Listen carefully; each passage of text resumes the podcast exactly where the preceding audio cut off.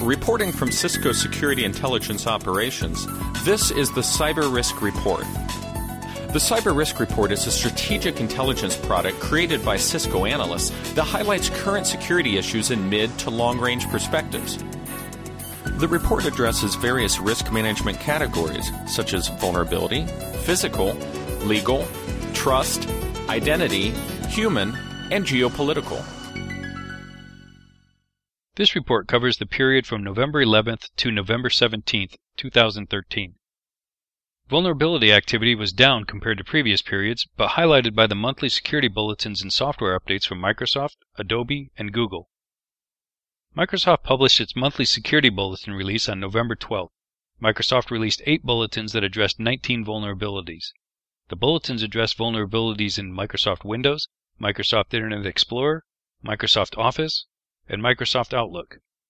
The vulnerabilities could allow an attacker to execute arbitrary code, cause a denial of service condition, access sensitive information, or gain elevated privileges. Details of this release are in the Cisco Event Response Microsoft Security Bulletin release for November 2013.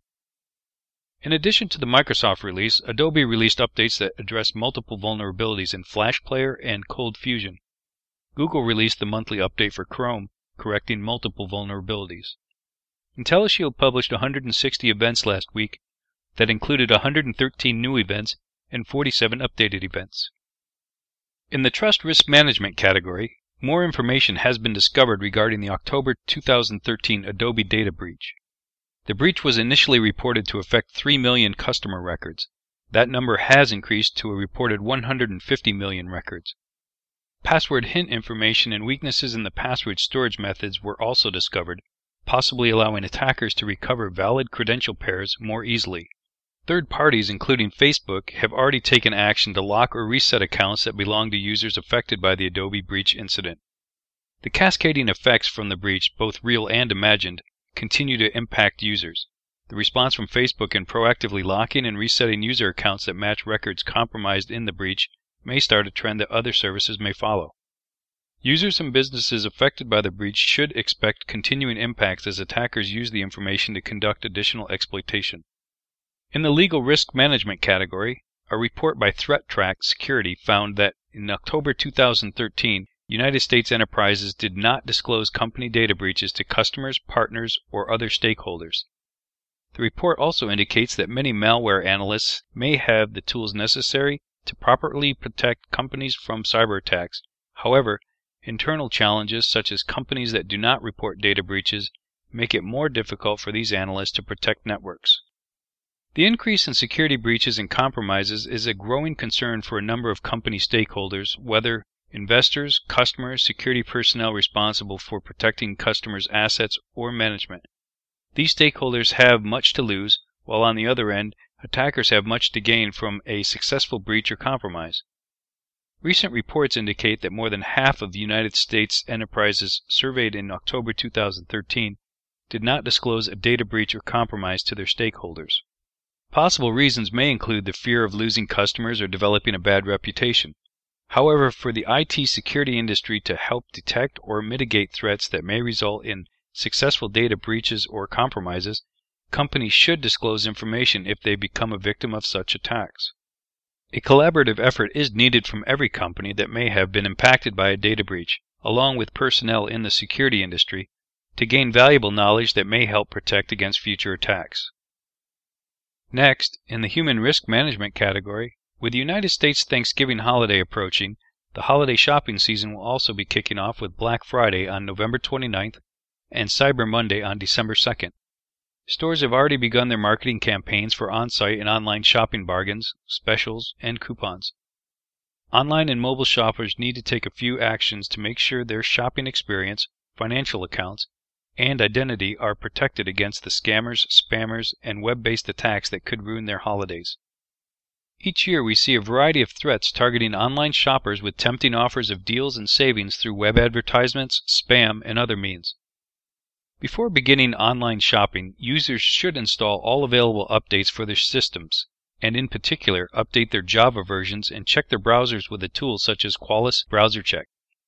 Shoppers can avoid the majority of threats simply by not clicking on web advertisements or hyperlinks provided in email, and instead using bookmarks or entering the store's URL directly in the browser to view the offers.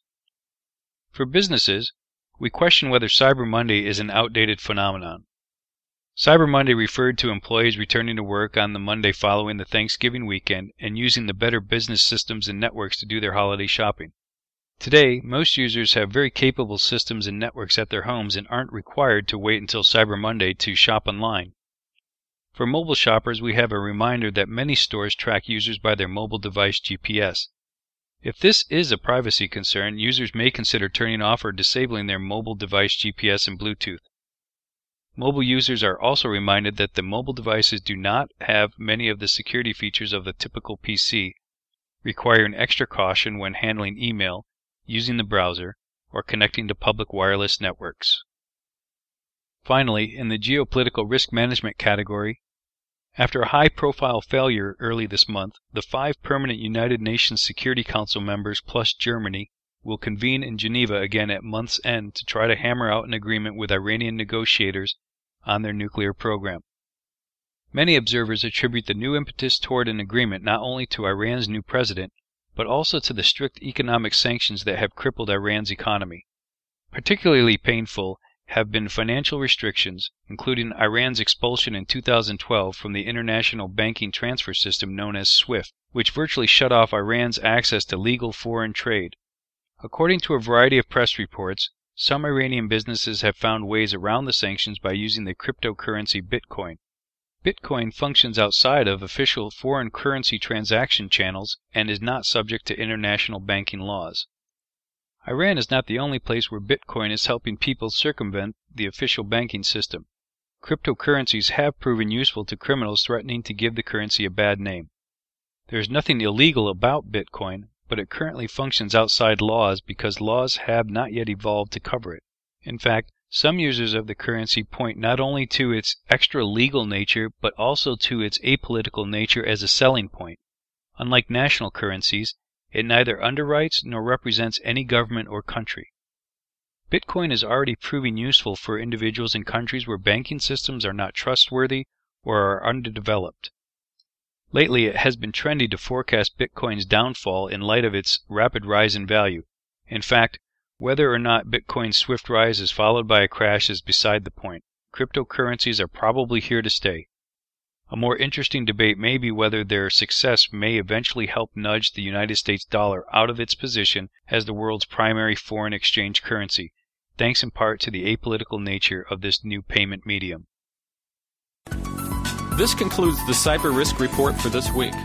To read the full report, Visit www.cisco.com slash go slash SIO and select the Cyber Risk Reports link. Tune in for next week's report from Cisco Security Intelligence Operations. Thanks for listening and stay safe.